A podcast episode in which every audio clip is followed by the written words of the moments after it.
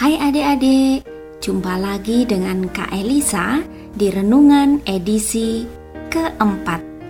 Hari ini kita merenungkan firman Tuhan dari Matius 1 ayat 24. Sesudah Yusuf bangun, ia melakukan apa yang dikatakan malaikat Tuhan itu kepadanya.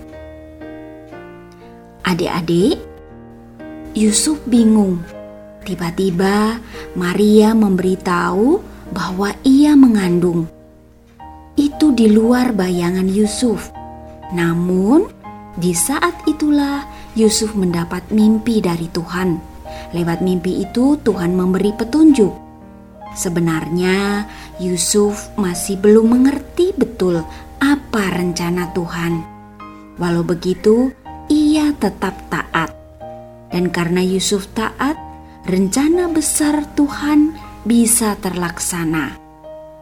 Kamu mungkin pernah bingung ketika menghadapi hal yang sulit. Nah, di saat seperti itu, berdoalah, minta petunjuk Tuhan, lalu baca firman-Nya di dalam Alkitab. Kemudian dengarkan nasihat orang tua dan orang-orang dewasa yang kamu percaya.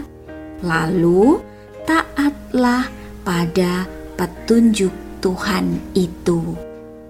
Nah, sekarang yuk kita berdoa. Tuhan, ajari aku untuk peka terhadap petunjuk-Mu. Adik-adik, tunggu Kak Elisa di renungan anak berikutnya ya. Dadah.